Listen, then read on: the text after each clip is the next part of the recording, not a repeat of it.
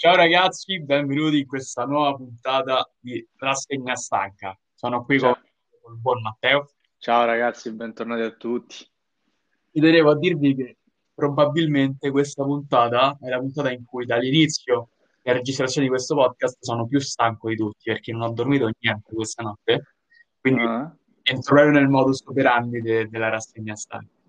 Bene, intanto noi siamo sempre stanchi, quindi Ma oggi in eh, sta- particolar modo. oggi in particolar modo, giusto, giusto. Senti, che fai? Inizio, inizio io, inizi tu? Inizio io perché me la sento Vai, fatta oggi. vai, vai. Allora, questa settimana, eh, come avete visto, cioè, insomma, è andato su tutti i telegiornali, poi già si spargeva la voce da un po' di tempo della famosa, eh, della famosa, non mi viene a di sfida perché parte con un hashtag, però sicuramente avrai sentito anche tu del Io riapro, no? Di tutti i ristoratori, sì, piccoli, sì. imprenditori che sono scesi in piazza a protestare e mh, pensavamo fosse finita perché ti ricordi che erano andati a Montecitorio tipo 3-4 giorni fa che a Sì, sì. un po', cioè, un po' di casino e poi alla fine erano pure pochi ah, lì in piazza, pioveva, però ci sono stati scontri con fumogeni eh, tra polizia e questi manifestanti, ma era finita là. Pensa che stavo anche seguendo questa, questa, questa situazione da una diretta su Facebook Sì, l'ho vista pure la diretta, e hanno deciso, di Roma Today hanno deciso anche di bloccarmi Facebook perché avrò scritto qualche commento che non andava bene, adesso non sto Ecco, bloccato su Facebook. ecco. Come al solito E devi sempre far riconoscere. eh, no, vabbè, ma, ma cioè, c'è stava un, un- un pelato che stava davanti a una guardia e tipo gli urlava, "E perché ci fate passare qua? Tutto matto. Allora ho detto, "Oh, fermate sto pelato che è matto. E vabbè, e allora eh, mi hanno bloccato. Comunque non è questa notizia di cui volevo parlare oggi, ma perché eh, adesso, anzi ieri, hanno bloccato sulla 1 un altro gruppo di manifestanti nell'uscita di Incisa a Firenze, prima in direzione sud e poi in entrambe le direzioni. Sempre gli stessi imprenditori che hanno proprio bloccato l'autostrada perché prima volevano riaprire, l'hanno fatti riaprire, adesso però non vogliono lavorare al freddo, perché adesso fa freddo e come tu ben sai la, la sera a cena si lavora, ossia anche a pranzo si lavora solo all'esterno. All'aperto, sì. Ok, e loro non gli va bene, cioè io comunque capisco tutto quanto, fino a quando eh, si parlava di riaprire o non riaprire, io mi trovavo completamente dalla parte degli imprenditori, però adesso anche stare a contestare il fatto che voglio lavorare al freddo, al caldo, cioè prima ho detto no, l'importante è lavorare, non vogliamo l'elemosina, adesso non è più l'importante lavorare, ma lavorare al caldo. Eh, cioè, nel senso, e Sì, poi dopo, dopo che vi faranno lavorare al caldo, che cosa direte? Eh no, voglio lavorare in polo. Cioè, capito? Sta diventando... Allora, lo sai qual è, lo sai qual è la questione? La questione è che questi imprenditori, ristoratori, giustamente, come giusto che sia, volevano eh, una data, cioè volevano dal, dal governo, da Draghi, che eh, venisse fuori una data in cui eh, loro avrebbero potuto riaprire le loro attività, no? Questa data alla fine Draghi, eh, Draghi gliel'ha data, questa data gliel'ha data, vabbè, Mhm. è uscita questa data eh, che è quella eh, fantomatica del 26 aprile, no? E questa data c'è adesso, loro sanno eh, quando poter riaprire e come poter riaprire, perché eh, abbiamo detto solamente si può prenotare a cena o a pranzo solamente all'aperto.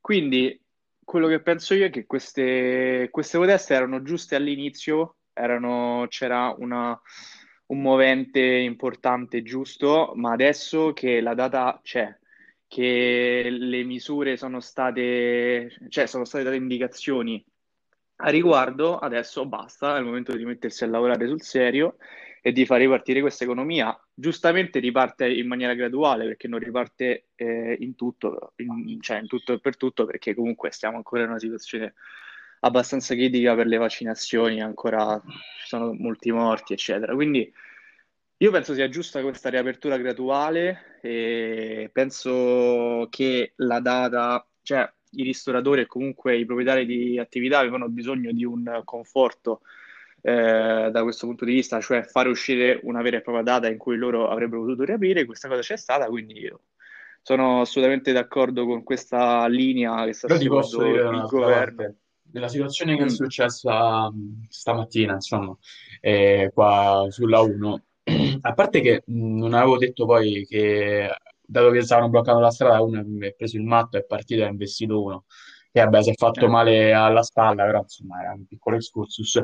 Il vero problema, se vogliamo proprio andare a fare un'analisi introspettiva della situazione, è che quando mm. eh, leggevo questo articolo ci sono gli imprenditori che dicono, eh, noi siamo, siamo la parte, la parte più importante dell'Italia, siamo lo schienale dell'Italia, l'Italia si sorregge su piccole e medie imprenditorie, però, ehm, però, però, però, di base, che cosa vanno, che cosa è successo in tutti questi, questi anni in Italia? Diciamo che in Italia ci sta un altissimo tasso di evasione fiscale, ma da, da tantissime decadi che Eh, va avanti. vabbè, qua entriamo proprio, no, entriamo proprio però nel... aspetta, aspetta, mo io non non voglio di niente, però giustamente mi sembra anche un ragionamento logico da fare in una situazione del genere, perché eh, di base ci sta l'Irlanda, per esempio, che da quando è iniziato eh, il coronavirus sono sempre stati chiusi, ma non si lamentavano perché di base lo Stato gli dava tanti, tanti, tanti ristori, perché di base ne avevano la disponibilità. Ok? In Italia Non solo, purtroppo... non solo in Irlanda, eh, No, sì, no, anche questo era un esempio, è un esempio L'Inghilterra stessa, guarda. Però eh, gli davano i ristori. In Italia si sa che i ristori non ci stanno. Però quelle persone che sono andate a protestare, secondo me, molte sono persone che fino all'anno scorso dichiaravano 10.000 euro e magari ne facevano 100.000, ma pretendendo allo stesso momento di ricevere ristori come se guadagnassero 100.000 annui. Quindi ci sta. Vabbè, dai, No, questa cosa, questa cosa non la puoi sapere. Sì, sì, però non la puoi No, io sapere non, tutto io per non tutto. so, non dico che che la prima a maggior parte di quelle per persone erano persone oneste che pagavano le tasse e No, io tutto. non so di che non pagavano le tasse, però si Eh, sa che le persone vanno a mentire su quanto entra annualmente nella loro impresa, cioè sì, ma, dichiarano di ma non, meno ma non pagano di tutte, meno. dai, non Non tutte. tutte, io non, non ho detto tutte, Certo, ma però cioè, se in Italia c'è sta su tasso di evasione fiscale, sicuramente buona parte, non ti crede.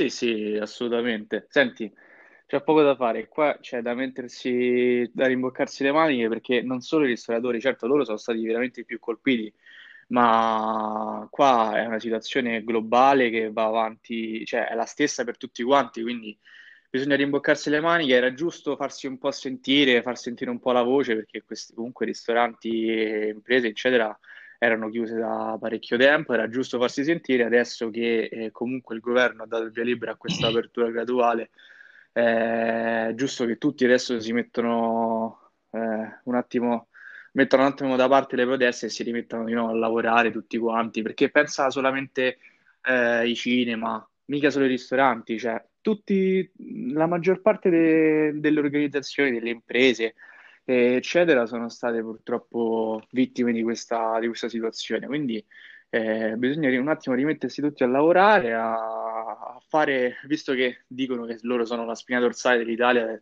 spina dorsale economica dell'Italia che mantiene avanti l'economia del paese, allora eh, ricominciassero, eh, visto che eh, possono, anche se ancora limitati, però possono, ricominciassero e via. Io voglio solo dire una cosa, prima che tu vada avanti, eh, che ci tengo veramente a, non so, a mandare un pensiero a tutte quelle persone che purtroppo per loro eh, eh, la pandemia del coronavirus è stata fatale per, per le loro Eh piccole sì. imprese. Veramente mi ricordo un pensiero solidale nei confronti di queste persone che magari, come diceva Matteo anche prima, eh, hanno sempre pagato le tasse, sono sempre stati bravi e diligenti. E comunque, un- Vero, un- mi stavo vero. vedendo che a Roma tipo una, una- un'impresa su tre aveva, aveva chiuso durante la pandemia. Sì, sì, Quindi, vabbè, sì, è stato ver- veramente un disastro, un disastro per tutti quanti. Mi unisco anch'io a questo tuo appello, diciamo. Senti, dobbiamo dare una notizia che eh, la scorsa settimana non abbiamo dato, ma è abbastanza importante perché eh, è morto il principe Filippo, duca di Edimburgo, aveva 99 anni, e ma sei sicuro, sei sicuro che non abbiamo era parlato? No, non ne abbiamo parlato. Ti giuro che io volevo parlarne, ma alla fine ci siamo dilungati troppo su un altro argomento, non mi ricordo quale, credo sulla polizia americana. Eh, avevamo parlato tanto la volta scorsa, ci eravamo dilungati, quindi c'era sfuggita questa cosa e eh, vabbè, la diciamo comunque, anche se di qualche settimana fa, di due settimane fa. E il principe di Edimburgo appunto è morto a 99 anni e mh, si era sottoposto a un intervento poche settimane fa, ma poi le sue condizioni eh, si sono aggravate anche se inizialmente erano stabili e quindi se n'è andato il, il marito della regina Elisabetta, con la quale era sposato dal 1947 e ha avuto poi quattro figli, Carlo, Anna, Andrea, Edoardo, come i principi, eh, i principi, insomma. E, mh, purtroppo i funerali, eh, non ci sono stati funerali di Stato perché, perché comunque do- eh, non ci sono, non ci sono- non c'erano le condizioni, diciamo, eh, per, per fare un assembramento del genere e quindi hanno, vabbè, hanno partecipato solamente i familiari, eccetera. Quindi non lo so, è un pensiero che, che facciamo un attimo al, al principe di Edimburgo che comunque ha fatto, diciamo, mh, se, non la storia, comunque è stato un personaggio molto importante eh, a livello societario, eccetera, in Inghilterra, eh, ma anche appunto in, eh, in Scozia. Quindi era giusto ricordarlo un attimo e fare questo passo indietro. E, mh, invece, eh, io ti voglio parlare un attimo di Igor il. Russo. Eh, Vabbè, vabbè, ma ti fermo un attimo lo conosci? Ti devo dire una cosa. Dimmi, Sai che sono diventato vegetariano? Co- No, vegetariano io io? sono diventato vegetariano. Ah, Sì, sì? Ah, vuoi, vuoi comunicare a tutti sì, questa tua- questo tuo sì. cambiamento? Dici al, dici al volo le Allora, io non motivazioni? sono una di quelle persone che dice, eh, voi mangiate i cadaveri, però di base, sai quando mangi talmente tanto una cosa che ti inizia a dare fastidio? Mm, Sì, Stessa cosa sì, per sì, la sì, carne rossa. presente. Pure mio... Carne rossa, carne Sì, bianca. sì, mio padre pure si è... ha questa tua linea di, di pensiero, anche lui, è vero. Poi, vabbè, non è per sempre, eh, Eh, vabbè, so- una sono, situazione provvisoria, sono, una scelte. no? Va bene. Vabbè, sono Sì, scelte, sì, sono sì. scelte e, e le accettiamo, le accettiamo Scusate per volentieri. il piccolo inghippo. E se- Continuiamo. Senti, vabbè, è giusto, è giusto dare queste comunicazioni di servizio, sono Sì, sì. abbastanza importanti.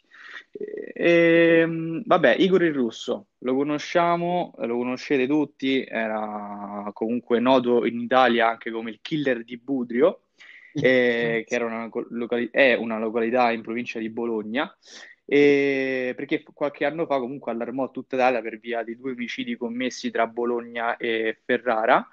E in quell'occasione lui riuscì a sfuggire alle ricerche della polizia italiana, venne poi trovato solo una volta arrivato in, in Spagna e, mm, e ora si è reso di nuovo protagonista eh, di gravi fatti di cronaca, aggredendo cinque operatori del carcere eh, che ora sono ricoverati in ospedale per lesioni. E pare eh, che Igor il Russo avesse già comunicato agli agenti che avrebbe fatto fuori chiunque fosse entrato nella, nella sua cella. Quindi, eh, diciamo, sta colpendo ancora questo personaggio noto appunto alle cronache per, per i suoi omicidi, anche dal carcere. Assurda questa cosa, come un prigioniero di fama se non eh, internazionale, comunque nazionale sicuramente, eh, che continua a uccidere in, eh, in, eh, in carcere. Un, episodio abbastanza incredibile dal mio, dal mio punto di vista. Eh, perché comunque ha, te- ha pugnalato un funzionario carcerario con due piastelle affilate, quindi immaginati un attimo È eh, la sicuramente un botto di situazione. Vabbè. skill fai da te lui. Ma che cavolo fai a affilare Sì, due, vabbè, è due uno di, piastrelle? Cioè, sei un, un pro, sei. Vabbè, è uno di quegli esper- assassini esperti Riesci a uccidere con qualsiasi ci cosa. pensa su... Sì, sì, è tipo i film, vabbè, quelli che vedi, che si costruiscono armi impossibili, quelle che ammazzano gente pure con una penna o cose del genere. Ci stanno questi, questi personaggi, vabbè, sono assassini di, proprio con una mentalità da killer impressionante, quindi... No, ma senti, invece volevo fare una notizia che non riguarda questo mondo, ma riguarda un altro mondo. Qual è, Matteo? Vediamo se lo indovini. Allora, o il mondo dell'universo, quindi Oh, alieni ah. o cose che... eh?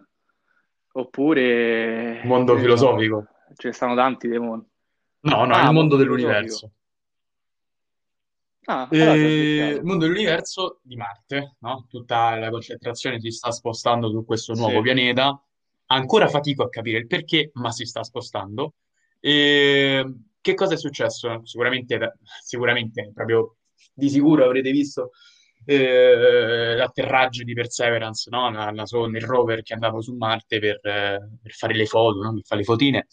Però quando Perseverance è arrivato su Marte ha lasciato un altro drone che per terra, si chiama Ingenuity. Il nome non ispira molto fiducia perché vuol dire appunto ingenuità, ingenuità per chi non, non sapesse cosa vuol dire, ed è un drone volante che si occupa di eh, fare anch'esso foto di base. Eh, non so perché cosa abbiamo fatto con questo book enorme di Marte, però ehm, è comunque un passo storico molto importante in quanto è il primo test destinato a dimostrare la possibilità di volo controllato su un pianeta diverso dalla Terra, cosa che non era mai successa prima.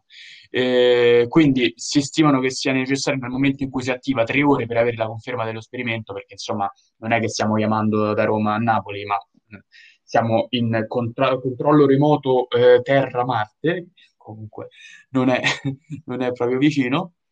E inizialmente questo, questo drone inizierà a fare video e foto in bianco e nero perché da quello che ho capito i- le batterie si devono ricaricare creando poi immagini a colori. Eh, l'annuncio delle prime pag- immagini sono attesi nella diretta della NASA, prevista alle 12.15, orario italiano. Te la guarderai, Matteo? Figo, voglia. Figo, ma no, ma io già volevo fare quella cosa, no, che della targa Eh, io la, la ragazza mia l'ha Marte, io mandata. già... Eh sì, me l'hai detto. E io già, no, sì, sono abbastanza affascinato da queste cavolate, dai. Mi piacciono abbastanza. Anche perché poi sono, te l'ho detto pure l'altra volta, sono un profondo ammiratore di Elon Musk, quindi, quindi ci credo in queste cose, ci credo nella futura colonizzazione di Marte da parte della, della specie umana. Tu ci Ma io credi a sì, ci questa credo cosa? perché nulla è impossibile se, se si vuole, però non capisco l'utilità.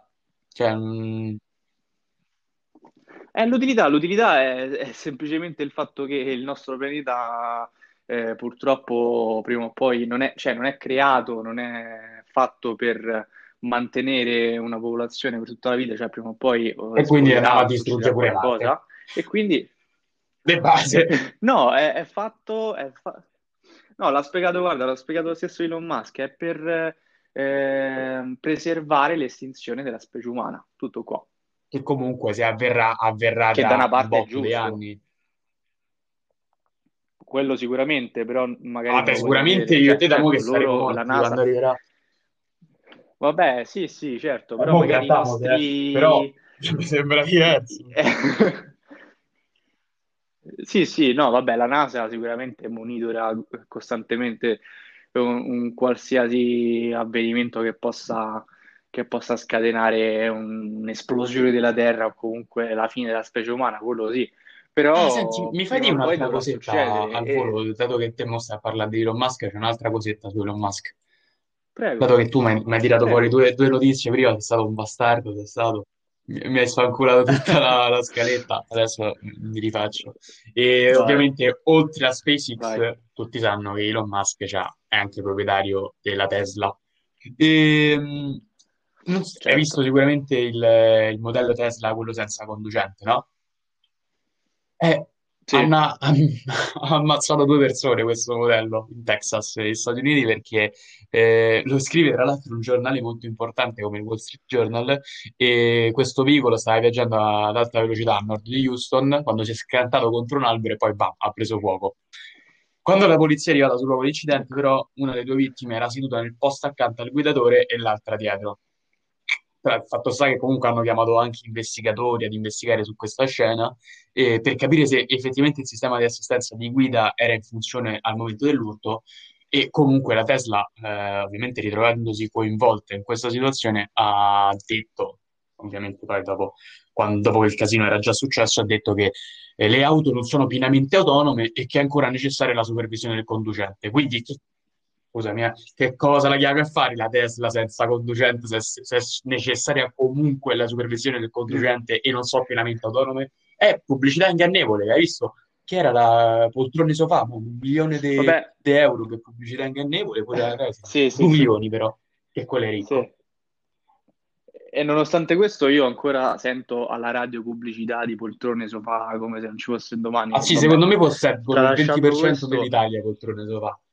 Sincero. stanno ovunque. Eh, voglia, a forza, a forza di, pub- di pubblicità e di sconti, fanno 2000 sconti oh, al giorno. Se, se l'ascolti bene, dicono eh, sconti solamente per questa settimana. Praticamente se- ogni settimana c'è un nuovo sconto che però eh, scade Scade quando a, inizia l'anno. a scadenza ogni Diciamo. settimana. Cioè, è assurdo. Vabbè. Eh, tralasciando questo, eh, comunque eh, Elon Musk non è nuovo a queste, a queste cose, cioè già quando ha fatto la presentazione non mi ricordo il nome del modello dell'auto, però comunque era un'auto indistruttibile eh, che aveva, vabbè, ha fatto il giro del, del mondo quel, quel video che aveva i vetri indistruttibili. Ah, ok. Sì, il SUV. Cioè, i vetri indistruttibili, lui ha fatto la prova in diretta eh, in un convegno dove presentava appunto quest'auto, ha fatto la prova lanciando un sasso contro, contro questa macchina, i vetri ovviamente sono esplosi, si sono sgretolati completamente, quindi ha fallito completamente, cioè comunque non è nuovo Elon Musk a queste cose, ecco, secondo me eh, su quello dovrebbe migliorare un attimo Ragazzi, ma vedi, ma non nel, ce l'hanno un crash test nella precisione. Esa- no, ma troppi ne fanno, è che è strano come cosa. Secondo me ha un po' troppa fretta nel, nel voler, ehm, nel voler fare, nel voler costruire, nel voler eh, innovare, a partire dalle macchine fino ai razzi, fino a qualsiasi altra cosa che lui inventa.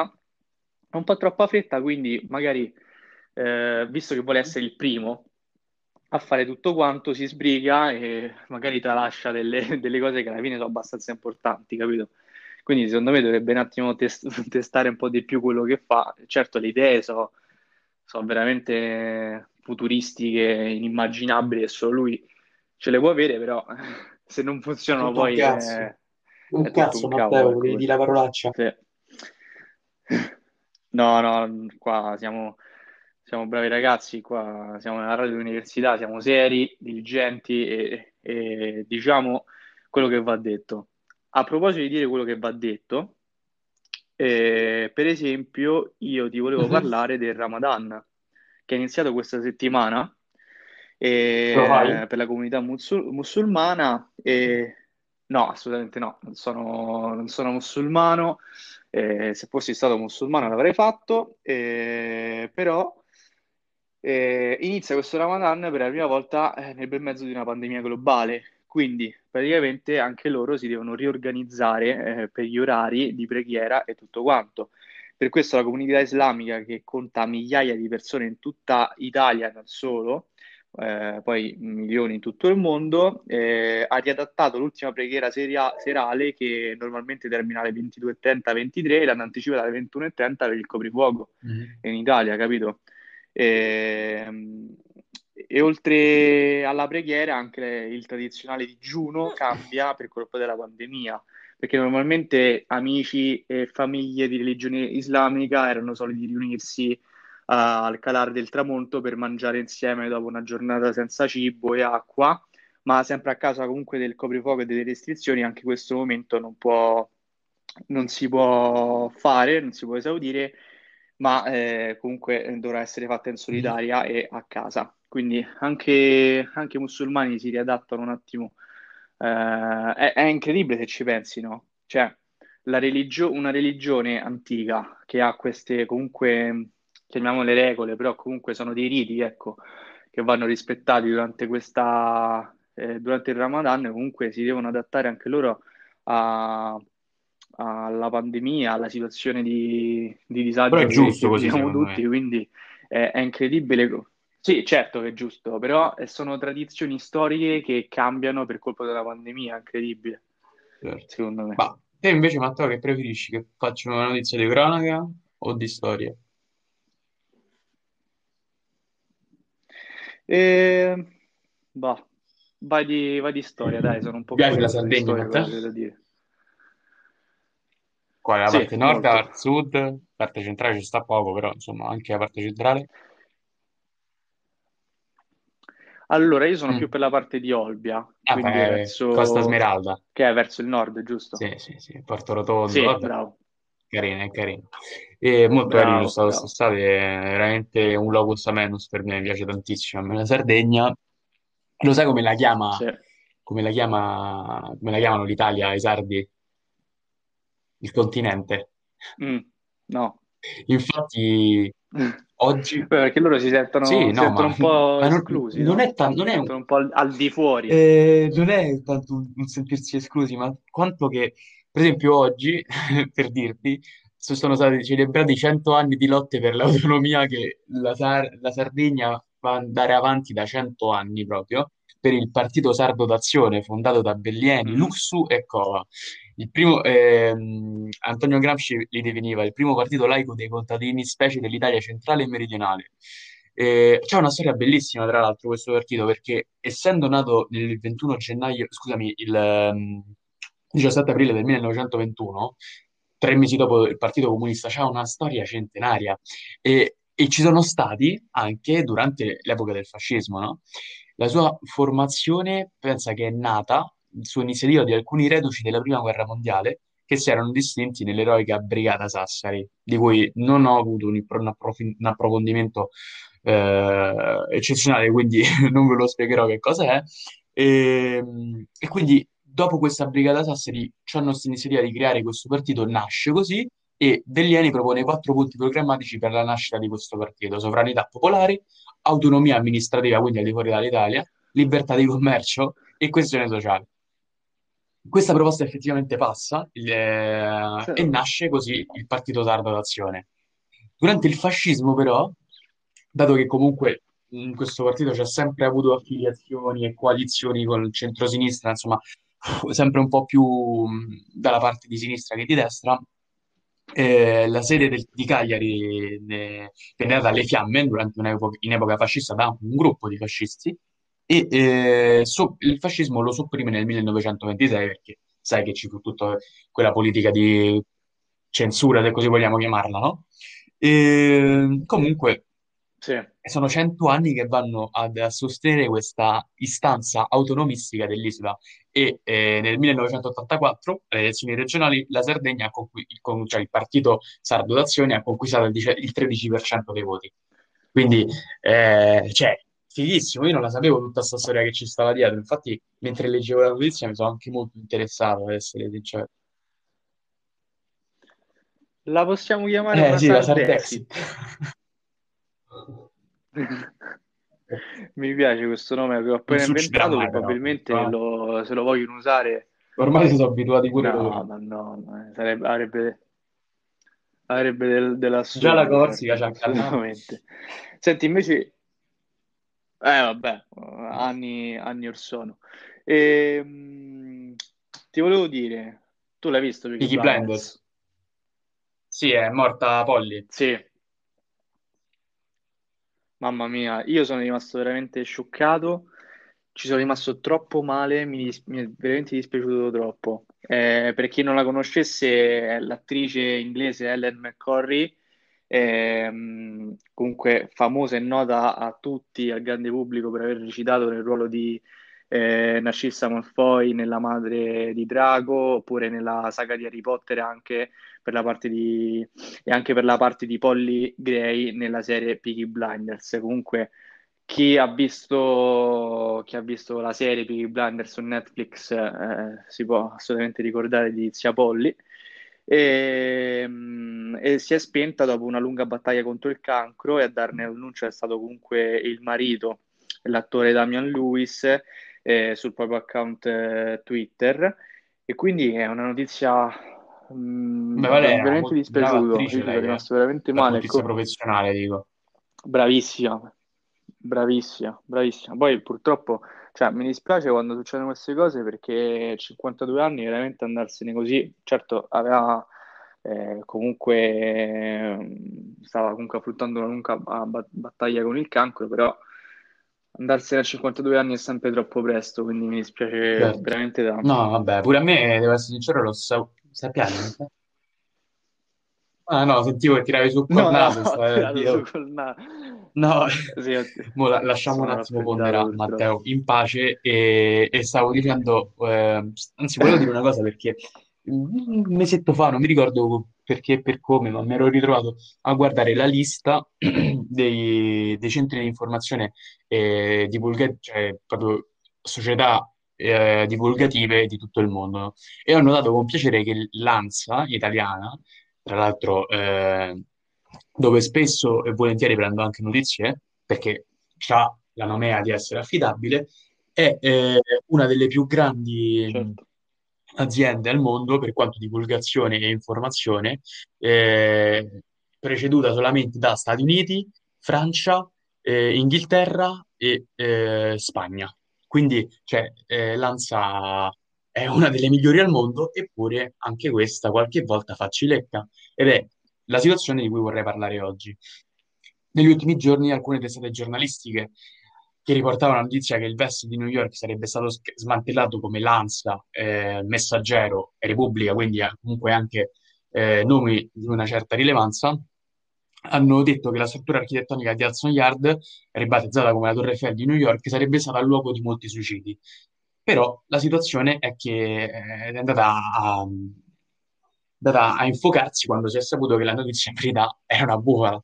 Quindi, eh, cioè, media di una certa importanza, cioè che comunque di importanza ne hanno, scrivono bufale e poi dopo se ne, non se ne rendono conto nemmeno subito, ma quando se ne rendono conto dicono, dicono eh, eh hanno cambiato subito il titolo e insabbiano tutto, tutto quanto quello che si pensava loro avessero sbagliato, adesso no, no, era fatto apposta. Infatti questa notizia è stata diffusa da un sito sconosciuto di nome Hyperallergenic, Hyperallergic, scusami, il primo aprile, come tantissime fake news che circolano quel giorno, in quanto è il giorno del pesce d'aprile. E però, cioè, ma ti rendi Ah, conto, ecco. ma pure, quest- pure l'ANSA eh, pubblica fake news.